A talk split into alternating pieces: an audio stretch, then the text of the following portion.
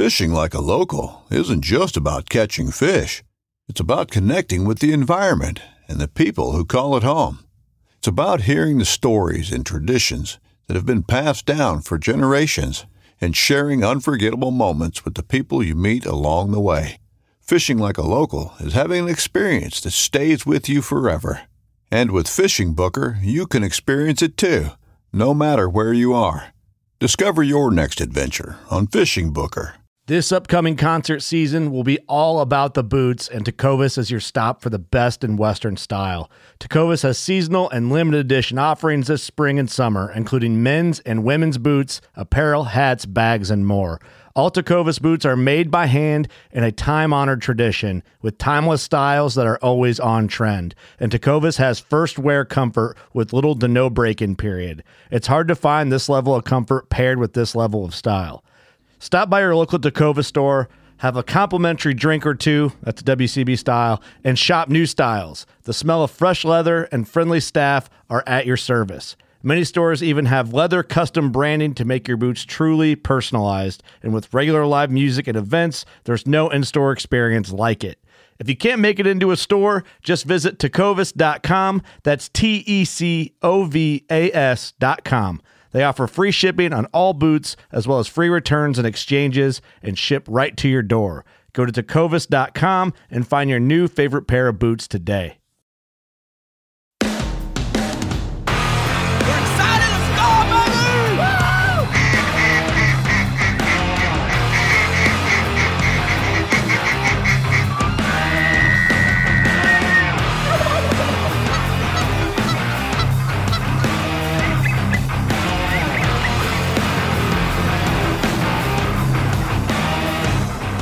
Right, guys, just jumping in here again to let you know this is part two of that long session that I had with Jim Muller. Great guy, awesome conversation. So if you didn't hear the first one, you need to go back and listen to the first one. We're going to start this one right in the dead middle of our conversation. So if you haven't listened to the last one, you need to listen to that. That way you can kind of know where we're at in the second part. So here we go. Yeah, I would. I would love to see that. I, I've been shooting a shot cam since they first come, almost since they first come out. But uh, man, now where was where was I? I said there was something you were just talking about that I wanted to. Oh, the the the slower lead. shot. Yeah, at lead. Okay, let me ask you this. This was the other question I was going to ask is you were talking about shooting down to two shot was still for the further distance. So you're only going down in shot size for uh, for velocity or to retain energy at a farther distance. It has nothing to do because technically you like more pellets or BBs in a load if you have to pick. But then if you're trying to reach out farther, then you're going with the the bigger size, right? Yes, Okay. in steel. Okay, and still, yes. So yeah, in steel. And the nice thing about steel is because it's you know it's it's light, you get a lot more pellets in the shell for the payload, right? Mm, mhm. So if you're shooting an ounce and three eighths number steel two, you've still got a lot of pellets on the bird. And if you've got the right choke, you're going to kill a bird. But the moment that you go bigger than number two, your pellet count goes way down quickly. Obviously, just Mhm. because of geometry, right? Right. The way the balls stack Right. um, round balls stacked like a Ballantine ale symbol, a triangle. Okay. So the reason like blindside they came out with the with the square shaped pellets is because they stack differently and they could fit more into a hull. Oh, that's why I did it. Okay. Yeah. But the problem with a square pellet, if you look back into the 1950s and 60s, Remington created that as a spreader load. And Huh. it's an efficient spreader load because it's not because it has flat asset uh, facets on it. It actually spreads out quickly. Hmm. So so basically, Blindside made a spreader load for a hunting load, Huh. but it was a great marketing thing. Anyway, so so you know payload is is really like we talked about you want the heaviest payload possible and for steel shot ounce and three eighths and a three inch hull is the most you could cram in no matter what Mm. you can't really cram more than that in unless you're shooting number fours or smaller if you're shooting number four or smaller like fours sixes sevens you could get more than an ounce and three eighths into a three inch hull um, Mm. but nothing bigger than a four. You can't. It's very difficult. Okay. So now you were getting ready to dip into bismuth. Oh, Uh, hold on. I'm sorry. yeah, so go ahead. Lead. Yes, yes, is a very important thing. yes. So this is huge. the reason it's important is because it, it, it's important, right? And a lot of people wonder this. yes, So, I, I do too. I'll raise my hand. Yeah. so I'm a master class sporting clay competitor, right? I do a lot of shooting competitively and also master wing shooter and all that fun stuff. So if you're shooting a target inside 25 yards, velocity is in fact going to change your lead enough to the point where you'll notice a difference. Okay. Okay. So inside 25 yards, velocity matters with your lead. All right. But past 25 yards, the difference becomes so insignificant, you are not going to really be able to see the difference. And the moment you exceed 35 yards, you cannot see the difference. Okay? How's that? and because velocity drops off, right? So, like inside 25 yards, the velocity is still cranked up. Yeah. So, if you start out at 1500 versus 1145, at 25 yards, your difference in lead is about two feet, which is significant because on a 25 Wow. yard target, your total amount of lead needed is about two feet, two Okay. to three feet, right? Okay. So I'll give you a specific. Station four on Skeet. From station four, which is the farthest station Yes, away, it's a ye- 90 degree crosser, Yes. it's approximately 27 yards to the center stake. Okay. Yeah. You need two to two and a half feet of lead with basically 1,200 feet per second load. Okay. Now that 1,200 feet per second load could be 1150, it could be 1250. If you give the target two to two and a half feet of lead with a sustained lead, you pull a target along on a string, right? Like this, Mhm. two and a half feet of lead, the target will break. If you go with 1500 feet per second or faster, you could literally shoot at the front of the target and break it. Really? Yes. Huh. Okay. Okay. But now what happens is because we started out really fast at 1550, it slows down at a faster rate than the one that started out at 1200. So if that makes sense. Okay. So Now- and that about and that doesn't matter if that's lead or steel or any of that, right? No, it does not. Okay. They'll they'll slow down at different rates because of specific gravity, hmm but they're going to slow down faster than if it started out slower. Okay. Okay. Now we're going to get into a line here where people are going to, it's way too scientific and there's way too many physics involved. You've got air density of different elevations, you've got wind, you've got all different things involved, you've got Right. moisture content. Right. I mean, you can't even think about this stuff when you're shooting, right? But I'm bringing it up because I've done it. So, the thing that's critically important for any shotgun shooter is you need to find the best ammo for you and you need to stick with it. Okay. And the best ammo for you, in my opinion, is something that's got similar velocity with similar payload, and that's it.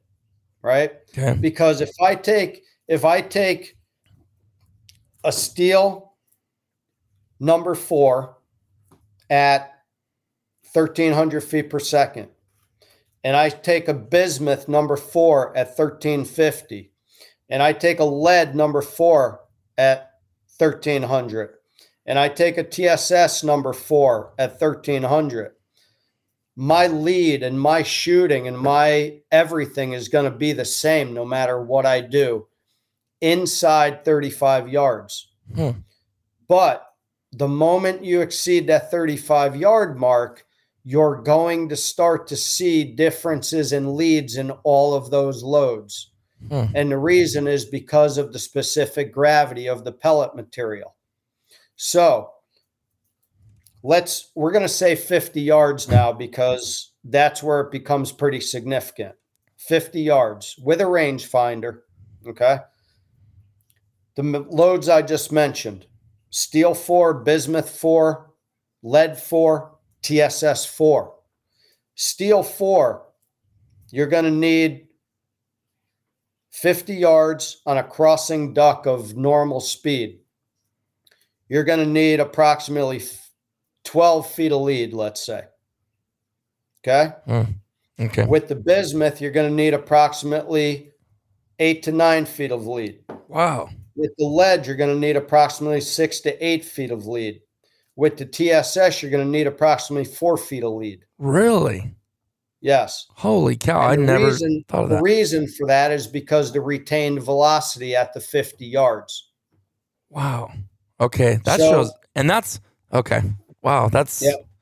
I don't even want to get. So- I was going to ask a question. That's just going to make things more crazy. It, it starts getting crazy. So the reason that I explain this to people in my numbers, I don't want people to hold me Yeah, to, no. to the numbers exactly. You're just you're just showing a comparison. Is all. Yeah. What I'm trying to explain is that the lighter the pellet at velocity, at distance, the velocity is going to drop off faster, right? Mm, it's yeah, just right, common sense. right. Never mind physics and science, Yeah. right? If you throw a ping pong ball at something and then you throw a freaking golf ball Right. at something, Yeah. they're about the same size, right? Yeah. Okay. So the ping pong ball is steel and the golf ball is TSS. And Yeah. then the bit the lead, the bismuth is in between, hmm right? hmm So think about that when you're choosing your ammo. So the reason I bring this up is because it's really important as shotgun shooters to practice. And the way you practice if you're hunting is you practice shooting sporting clays. You don't practice on skeet, you don't practice on trap Okay. you practice on sporting clays or five stand or FITASC. And the reason you practice is because this teaches you how to hit a moving target at different distances, different speeds, different trajectories, different sizes, right? So when we get into a duck blind, we're not clueless hmm right? But then what happens is the moment that we start to figure out what we're doing and we start to become somewhat consistent to where we can start to hit stuff 50% of the time, we need to really start to focus on things that are really important to get better. And the thing that is the most important is to shoot the same ammo all the time Okay. Okay. Okay. because of what I just talked about. And this doesn't matter if you're shooting clay targets, pheasant, doves, ducks, geese, cranes, wild boar, deer, doesn't matter what you're shooting. You need to stick with the same thing all the time. Mm. And what I mean by the same thing is the same pellet material and the same velocity within reason, right? Hmm. If I go to a sporting clay tournament and I'm normally shooting 1200 feet per second, but these days I can only get 1250, I'm okay. Who cares? 50 feet per second. I don't care. The target don't care. You're never going to see the difference. So All right. Okay, so let's just throw this out there. Say if you're someone like myself that usually, I would say, majority of the time, there's some certain situations where I'll just also shoot heavy metal because I shoot heavy shot, like like strictly, and I have been for like three four years. But that being said, depending on what I'm targeting as far as bird wise is what changes up. Which you're totally, you're totally destroying that whole process about how you're explaining stuff to me. It's like it doesn't even matter. But in a way, but I I would say 75% of the time I'm shooting heavy bismuth, but then like if I'm going somewhere it's to be mainly till or whatever, just for money purposes, cost, I'll shoot like heavy metal or heavy steel. So are you saying between it doesn't matter what duck I'm shooting, if I'm shooting sporting clays, if I'm shooting dove, should I be sticking with heavy bismuth or are you just saying I should stick with the speeds and the shot size all the same? So, so the speed is the most critical thing to stick with. But like I said, inside 35 yards, that velocity is going to be relatively the same with lead, Okay. right? hmm But if you're out there poking that stuff out at 50 yards, hmm you better know exactly what you're shooting, and it better be something you're very familiar with all the time Okay. because you're not going to hit anything if if so. So if you're shooting if you're normally shooting 1200 feet per second lead loads on a sporting clay course at targets from 15 yards out to 75 yards, Mhm. don't expect to hit anything at 50 yards with steel at 1300 feet per second at 50 yards because your lead is going to be you're going to need more lead on the steel than you did with your lead Right. Wow. you Okay. know? Yeah. No, I, I get it. Yeah, I totally understand what you're saying. you can experiment yourself like the way that i learned this was by doing it Right. because i always hunt with two guns right if Really. if i'm if i'm hunting by myself in my blind or with my wife or with my buddy i'm hunting with two guns normally number one in case one breaks i can't sit there and be a bird watcher right and number two if something comes in really close or really far i've got two different scenarios set up. Mm. i also know exactly what i'm doing like one gun may have one ammo in it and the other gun may have another ammo in it. Yeah. but i also have them set up for different distances. So i do things different right? But because i can because i do so much of it right? But the reason that I started doing this is I learned a long time ago, like I would have two identical guns, same choke. I would have steel in one gun and I would have TSS in the other gun, right? Okay. And a bird would come by that I could totally shoot with no problem at all. And I would kill it with the steel shot. And then another one would come by the same exact spot, the same speed. I would pick up the other gun to TSS. I'd shoot in front of them by three feet. And I'd be like, what the hell was that? Same velocity, same everything. Hmm. And that's when I realized, oh, yeah, well, it retained the velocity better at that distance. I didn't need as much lead. Over So- over 35, you're probably right.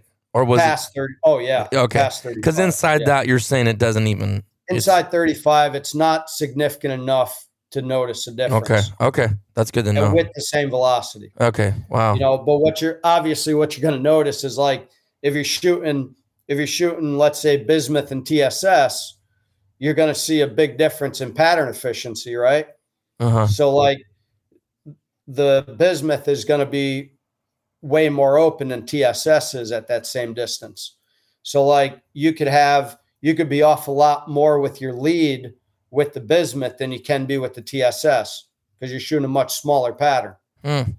so that all these things come into play, Yeah. which is where the choke comes in, Mhm. where the bore diameter of the shotgun comes in, where the pellet size comes in. I mean, ballistically, shotgunning is huge. And becoming efficient, really efficient with a shotgun, takes a lot of practice and a lot of shooting. It's not something that's simple. And you know, I know there's a lot of people out there that say, oh, you make it a lot harder than it needs to be. It's simple. Just pick it up, put it where it needs to be, and the duck will die. Well, that's true if the bird's inside, you know, 30 yards. It really is. I tell people if you're shooting birds inside 25 yards, it doesn't matter what gun, what choke, what ammo you're shooting, it's going to die. Right. Mhm. But for people, those of us that shoot beyond, it becomes different. It's a different world.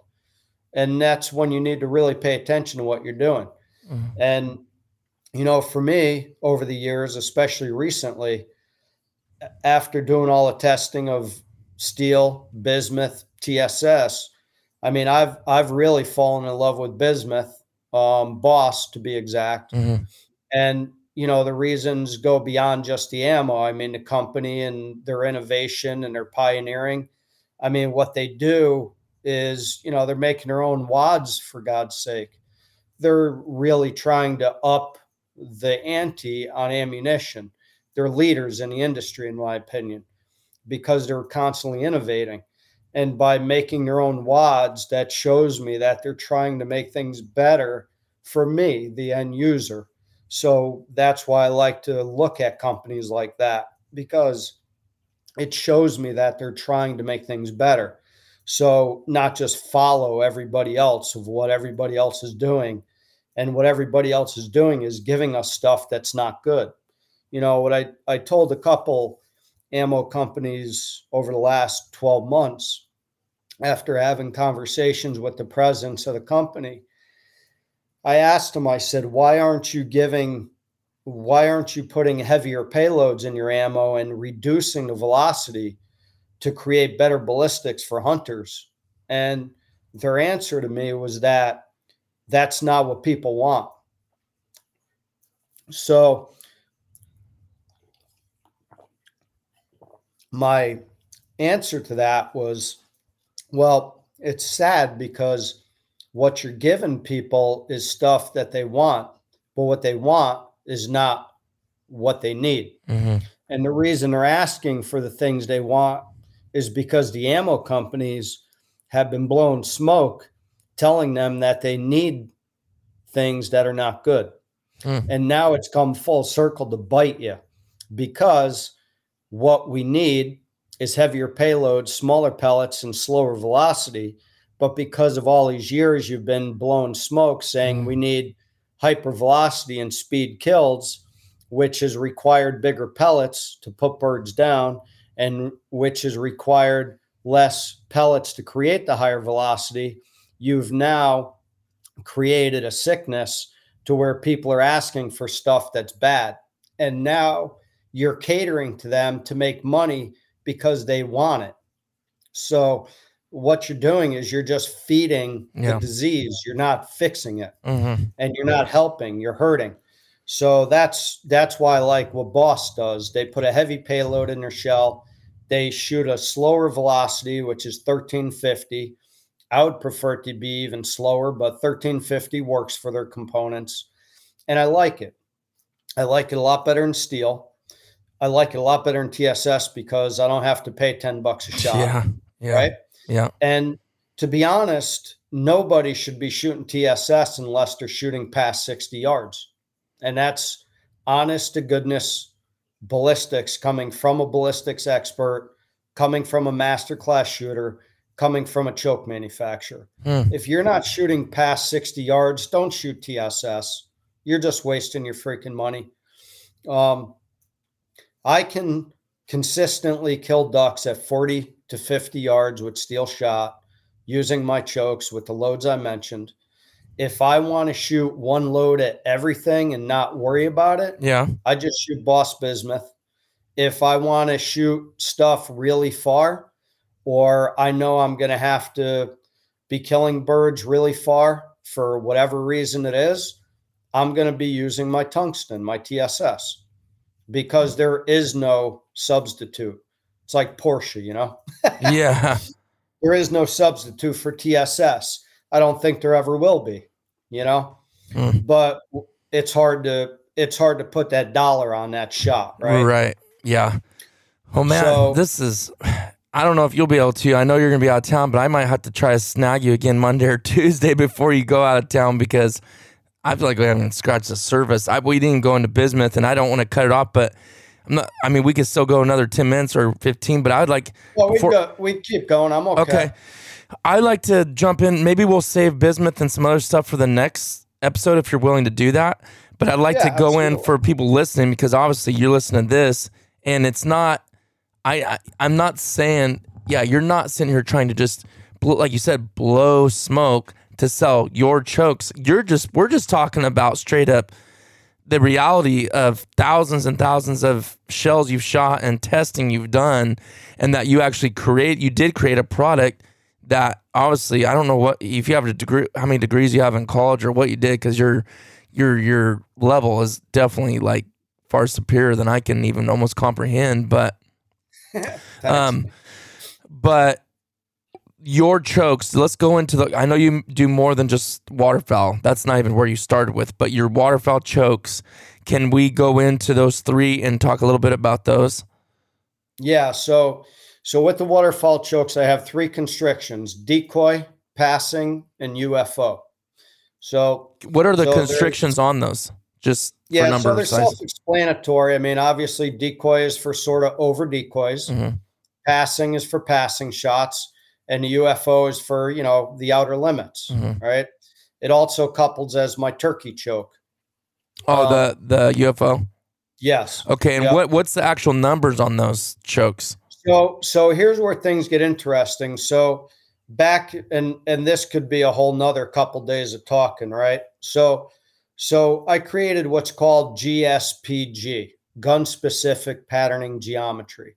And what I did back in 93 when I started doing all this testing, when I bought those 10 modified chokes from another big company, and I found out that the geometry was the thing that created the patterns hmm more so than the exit diameter, I realized that every single gun shot entirely different with no choke tube in it at all, like I had mentioned, right? Even the same So- guns, right? Like even if there's two Franchi, okay, Yeah. So so if you take if you take two Franchi Affinities and you take the choke out of them and shoot them, they're going to be pretty darn similar. okay, Similar enough not to worry about. okay, okay. But if you take um, if you take a Franchi Affinity and you take a Browning A5 Mhm. and you take the choke out of them, I assure you the patterns are very different. Okay. Right. So let me explain something really valuable here that'll blow your mind and pretty much everybody I've ever taught. Take a Beretta Mobilchoke gun or a Benelli Crio Plus choke gun or any of the Benellis, M1, M2, SBE3, whatever those guns have anywhere between a 719 thousandths to 724 thousandths of an inch bore diameter down the barrel. So 0.719 to 0.724. We'll call it 0.720 for a round number, right? 720. Take a Browning 725 or A5 or any Invector Plus choke, Invector DS choke system. Most of those average 745. Hmm. Okay. So 745 subtract 720. That's 25 thousandths of an inch difference Mhm. before you even put a choke in the gun. Wow, 25 thousandths is improved modified. wow. So think about that. Hmm. So, how can I take a Beretta Mobilchoke gun, or we'll say Benelli, because Benelli is the top selling waterfowl choke in the industry at this point? Take a Benelli gun with a 720 bore, and take a Browning with a 745 bore, and put an improved cylinder choke in both. That is 10 thousandths constriction. hmm The Browning's now 735 exit, and the Benelli is 710. Wow, How can you tell me they're the same? not even close. You can't. Huh? Wow. But I mean, I've heard of that. I've heard of not those specific numbers, but I heard how everyone's different. But I did not realize it was that drastic of a difference. all. I'm not going to say all because look, Jebs, Jebs did something different, right? Jebs gives you the exit diameter. They don't really call it modified, full, extra full. They just give you a number 650, Right. 660, 695, so whatever, right? Which is more accurate than anybody else because they're honestly telling you what the exit diameter is. So here you go. You want a 685? Here you go. Put in your gun and go shoot it. I don't know what you're going to get, but at least you know what it measures, Yeah. right? But here's the catch. Do you know what your bore diameter measures in your shotgun? Wow. So that's Most all it comes down don't. to.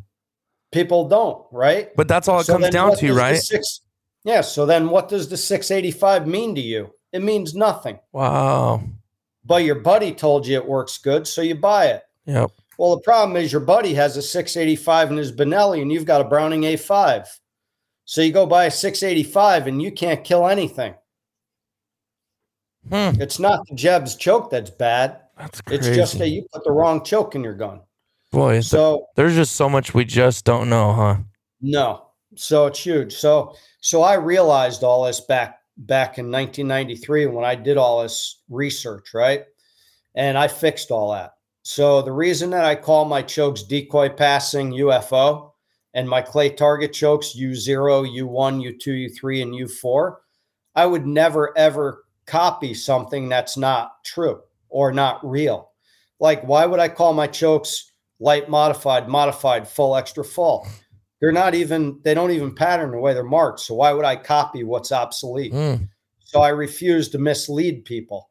And that's all that choke tubes do. They mislead people. So the only way you know what it does is when you put in your gun and you shoot it. And even then, people don't know because they don't know what they're looking at. So they go shoot paper. They don't know how to shoot paper. They don't know how to do the process properly. They go load one shell. They put a piece of paper at 40 yards. They shoot at a 30 inch circle with one shot, freehand, and they think that they know what they got. They don't know anything. Can I ask you They one question real quick? Because I know we Yep. probably won't talk about it in this one. So you said freehand. What distance should you shoot besides that 15 yards? We talked about that. But like, if you want to Yep. see what something does, you what distance do you do, and how do you shoot it? Because I know we how we shoot in the field is freehand, but how are you saying we should do it? Just real quick. There's a couple. Yep, there's a few different uh, scenarios, right? Hmm. So the first thing we want to do is we want to make sure our firearm is shooting straight, Mhm. right? Make sure the barrel's not bent. Make sure the choke tube's not machined wrong, right? So what I do is I bench rest it like a rifle, and I shoot a piece of paper at 15 yards with no choke in it. Okay. Once, and I shoot it five shots. All right. Okay. Then I go out At there the and same I, paper. I. At the same paper, Yep. five shots. Yep, same Okay. exact spot, five shots. Okay. I go out, I evaluate. If it looks proper, you know, point of impact's Mm-hmm. on center or wherever I want it 60, 40, 70, 30. I like 50 50 because I want to know exactly where it is. Yep. Um, so, and that's a whole nother discussion. I could discuss Yeah. that. But basically, now I've determined that the barrel in the gun is straight and it's shooting exactly where I'm aiming Yes. right? Now I stand up and I mount on the dot and I shoot five shots. I mount, I shoot, I mount, I shoot five shots, right? Mhm. Then I go look at it and lo and behold, the point of impact is way high left. Why? Because the shim between the stock and the receiver is wrong for my anatomy Mm. the length of my neck, the height of my cheekbone, the way I put the stock into my face, Mhm. like this, like Yep. that, like that. Whether I'm into the stock like this or back here, all matters. All matters. How my face is over my toes and my front foot, how I lean on my front leg, how I spread my feet apart, how I stand, how I lean into the gun, how I stand vertical. This all matters on your point of impact the length of your stock, the height of your comb on your stock, the width of the stock where it hits your face. This is all criteria that matters on gun placement. I mean, pattern placement, right? These are things nobody really talks about. They all, oh, Benelli SBE3, they're garbage. They all shoot high. Really? Has nothing to do with the gun, man.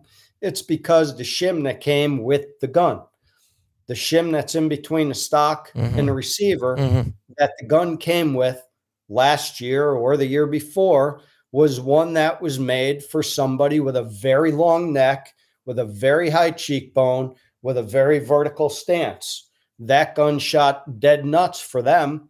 But for me, the gun's like a trap gun. It shoots like 80 20. Hmm. It's not the gun's fault. It's just that I'm different. Yeah. Yeah. So fix it. Yeah. You know? Anyway, so so that's so point of impact. Make sure the gun is good on a bench like a rifle. Once you determine that the gun is good, then you stand up and you freehand shoot to make sure that the gun fits you. 15 yards, no choke in the gun. Once you get the gun to where it fits you, then you put your choke tube in the gun and you repeat the process.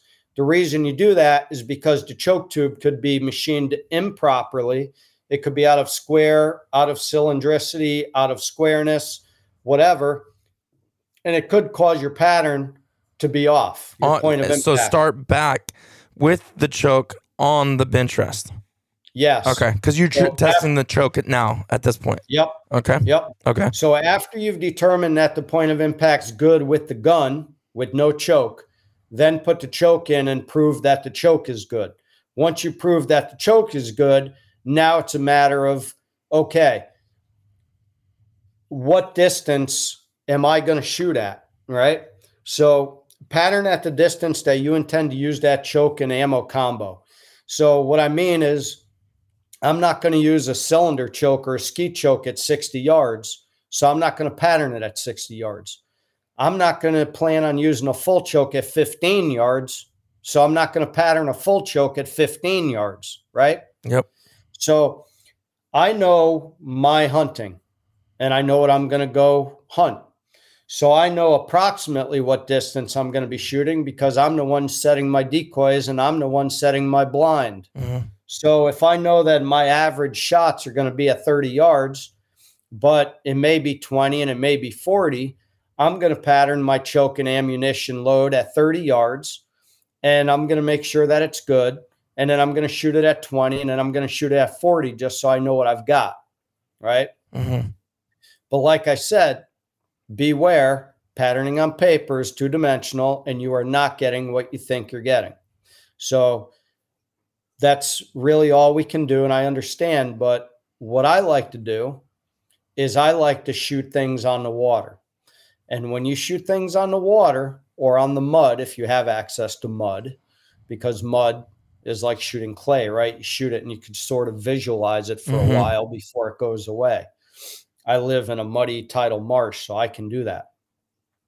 But if you shoot in the water, you're going to be able to tell a good pattern from an inferior pattern very, very quickly. And the way you're going to be able to tell that is set out a jug of milk, a Clorox bottle, an old decoy that you don't like, a decoy you like. I don't care. I shot them all. Mhm. So your buddy's decoy, that's Yeah. the best one. Yeah. So set out your decoy or get a quack decoy from Ken Gagnon, the rubber ducky. It's unsinkable. Shoot the hell out of it.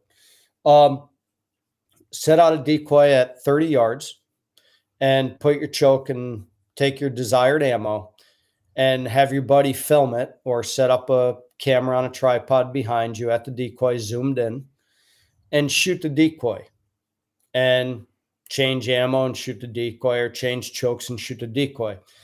At 30 yards on the water, if you have a good combination, it's going to look like an M80 went off in the water. There's going to be a huge splash of water. You're going to have trouble seeing the decoy when you pull the trigger. And then when the dust settles, you're going to know that that duck would have been stone dead, right? Mhm. But if you shoot at that decoy at 30 yards and it looks like you threw the pellets in the water by hand, there's there's like pellets hitting the water all around the bird as individual individual pellets. You're Right. see boom, boom, boom, boom, boom. It's not good. Okay. You're gonna see that the decoy barely moves. You're gonna see that there's not a lot of water explosion. That's a bad pattern, Hmm. right? You need explosion and you need duck disappearing Hmm. at 30 yards. If No matter what choke. Exactly. No Really? matter what choke, what ammo, what gun. If you see individual pellets hitting the water around a target at 30 yards, Hmm. throw it in the garbage. And I have seen that. no, you see it a lot. Yeah. You know how many times I've been on the beach with hunters shooting at birds going through decoys at 25 yards, and there's pellets from the beach 40 yards beyond the bird, and the bird just keeps flying. Yeah. I Yeah. mean, horrific patterns. And a lot of times it's the choke because let's be honest, the choke tube is the last thing that contacts your shot column before it goes to the target. The choke is critically important, way more than most people think, right? Hmm. It's like the rubber tires on a sports car. Buy a Ferrari, put plastic tires on it, you won't leave the parking lot, right? Right. You need the right tires on a sports car to make it perform. Mhm. Well, same thing with a choke tube. You could have the best ammo and the best gun, but if you got a crappy choke tube, it don't matter what you got. It's Right. gonna suck, Right. right? You could be right on a target and never hit it. And this is one of the most important, valuable things I've taught my students over the years. You know, I'm a shooting instructor and all that fun stuff, right? I've watched many top shooters right on a target be right on the target, bang, and it doesn't break. And what do they do? They change their lead. Well, now they're really off, and now they're not going to hit the target, Mhm. right? The reason they didn't break the target or they didn't kill a duck is because the choke. Hmm. It went right through the pattern. And I'm talking Oh. at close distances with the right choke, supposedly Right.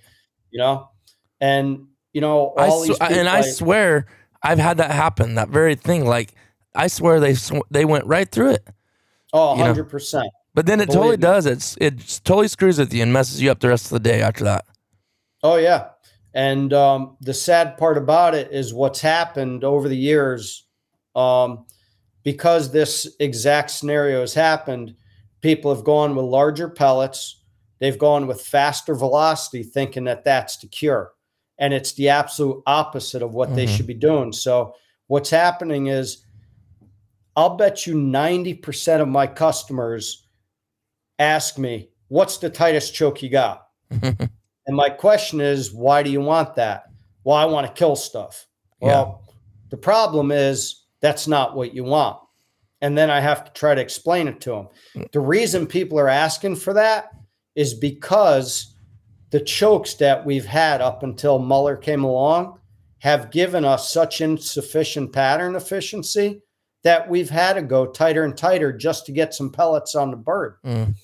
And then to make things even worse, the ammo companies, like I said, have gone lighter payloads and faster velocity, which has spread the pellets out even more, which has made the sickness even worse. So we keep going tighter and tighter with choke, bigger and bigger with pellets, faster and faster with velocity. We're just creating this snowball effect that's getting worse and worse Wow. which is why I talked about Boss because Boss is the first person in a long time, or the first company in a long time that's actually put the brakes on that and said, no, we're not going to follow the trend. We're going to become a pioneer and a leader and try to make things better. Mhm. We're going to give heavier payload, better wad, better components, slower velocity, and we're going to put more pellets on the target, which is why they just developed their new war chief.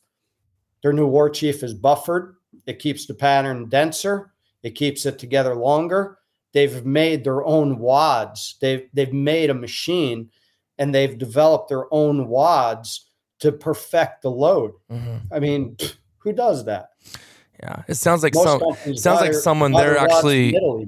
Yeah, it sounds like someone there that actually really was out searching for what you know what I mean? Because I don't think they started that way, but they must be like, okay, there's got to be more to this, and talk to the right people and explain to them that you know, and that might be something.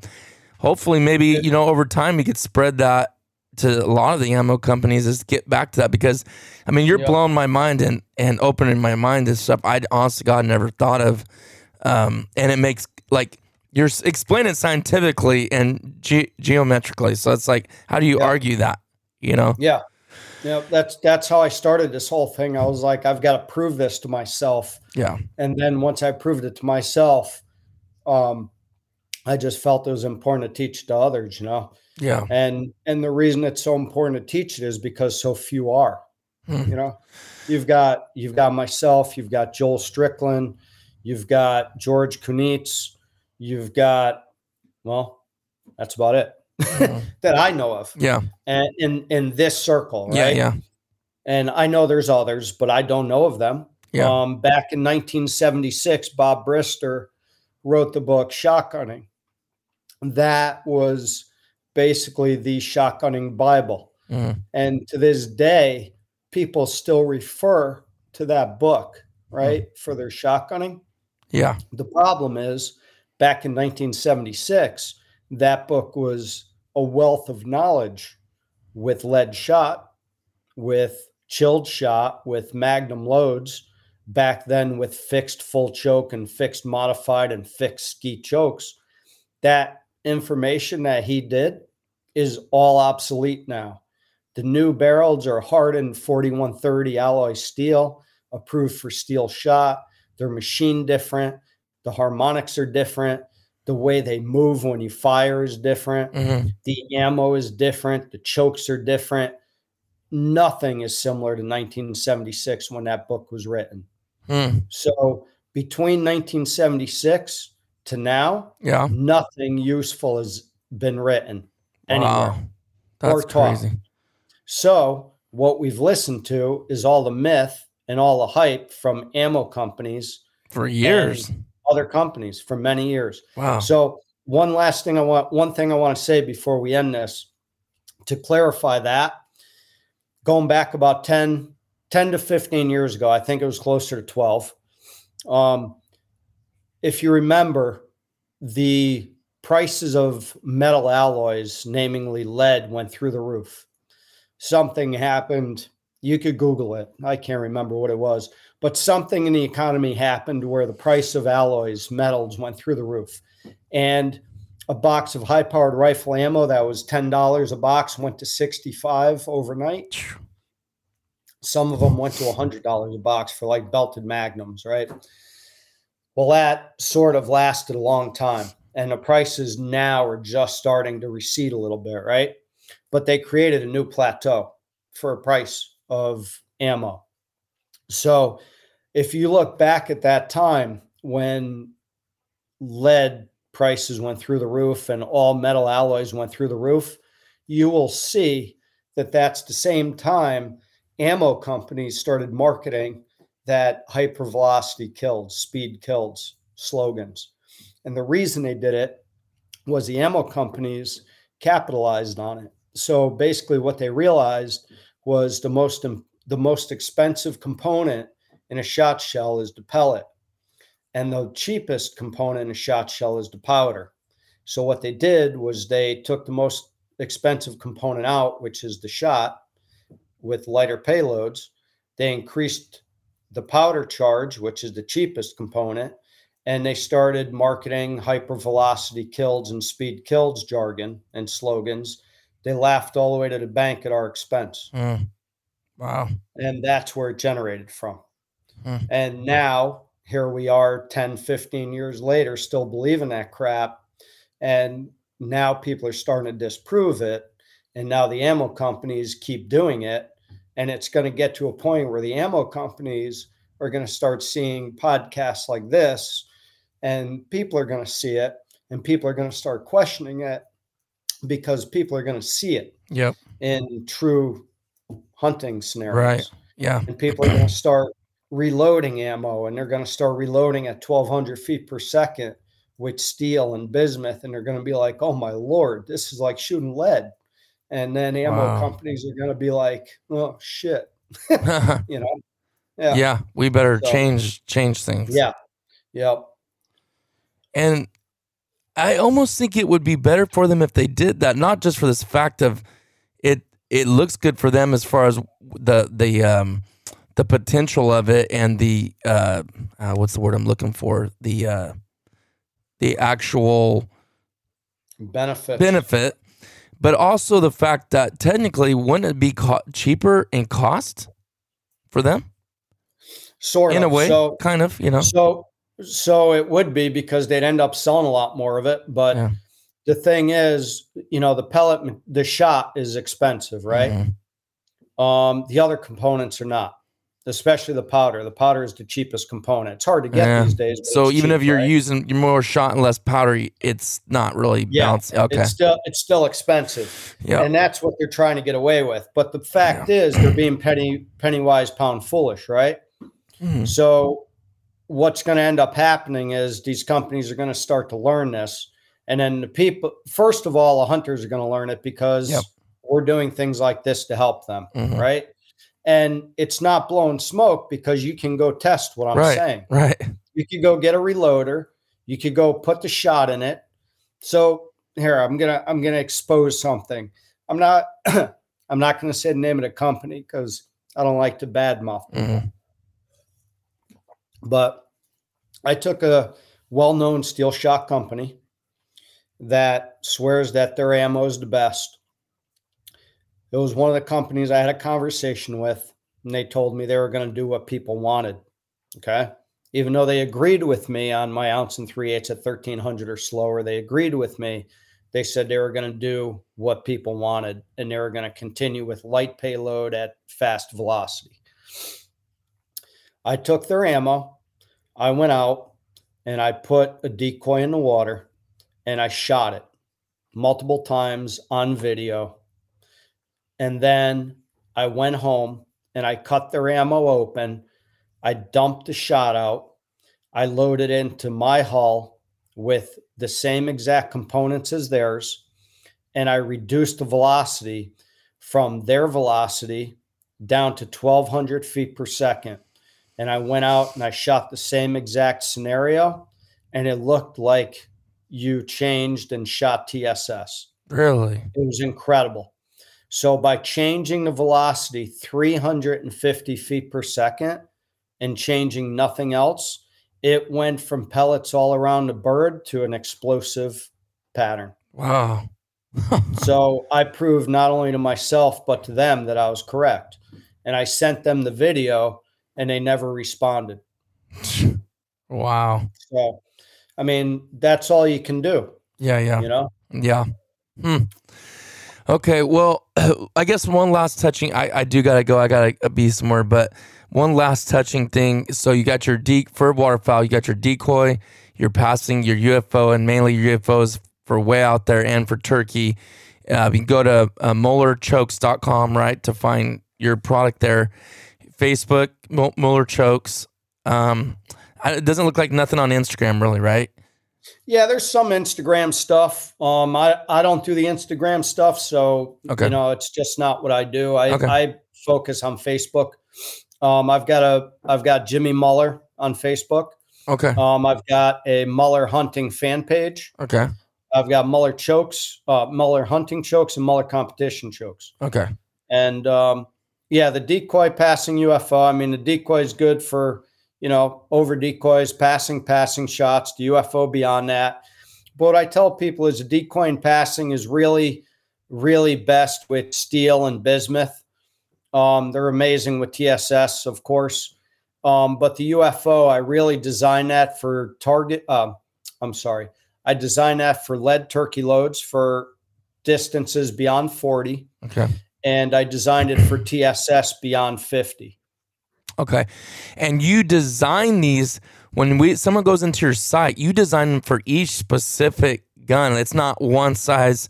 I mean, obviously you got to do the threads and all that, but I mean, you actually set it up and tested it with each specific like say for instance my 20 gauge 20 gauge Franchi Affinity. It's not just about the, the way the threading is. You set it up for that specific gun, correct? That's correct. So so basically every gun has its own thread pattern, right? Mhm. And some guns cross reference like your Franchi Affinity takes the Beretta Mobilchoke, Mhm. which is also a Benelli standard choke, right? Mhm. So when I developed that choke for a Beretta mobile gun, I did all of the geometry changing in the choke to get the most picture perfect, lowest shot shot deviation that gun could produce with multiple ammos across the board, right? I drew the blueprint for the choke for that gun, moved to the next gun, started all over, right? Mhm. So every one of my chokes has its own taper length, parallel length, gasker clearance, surface uh, finish, exit diameter, ten, uh, radius blend between the two. I mean, you name it, right? Overall lengths are different based on how those guns pattern the best. And then what I did was when guns came out that cross reference, like your Franchi Affinity, I got that gun and I put my Mobilchoke in it and patterned it and made sure that that gun actually patterns very similar. And if it didn't, I made tweaks to make sure that it did. So that's how I did everything. Wow. can't get any more specific. I can't wait to try them out. Jim, thank you so much for coming on this episode. And again, everybody listening, we're, we're doing, I mean, as long as you're okay with it, I could do, pff, I could do 10 more of these and I guarantee you'd get, be giving new and good information on every single one of them. So I don't feel like we probably even scratched the surface, huh? About what could we, we, talk uh, about? We scratched the surface on a bunch of different things, and Yeah. uh, and there there's a lot more there. You know. Yeah. Well, thank you so much for coming on. And uh, guys, everybody stay tuned because we're definitely going to be having more uh, with Mr. Muller on here. And again, thank you and check out his check out the website and stay tuned because I'm definitely going to be um, doing some pattern testing videos exactly how he was saying it. I mean, I'd known for a long time that I wasn't really doing them the proper way. I'm just, you know, you're trying to save ammo and you're trying to test and see what you see, but like I'm actually really excited about doing the way you were saying do it just with the 15 yards and then moving back and all that stuff I'm I'm really excited and I'll be putting some of those videos out but thanks again and uh appreciate you coming on here Oh, you got it, man. Thank you very much, and uh, let me know anytime. I'm here. all right sounds good everybody thank you for listening and we'll see you guys on the next one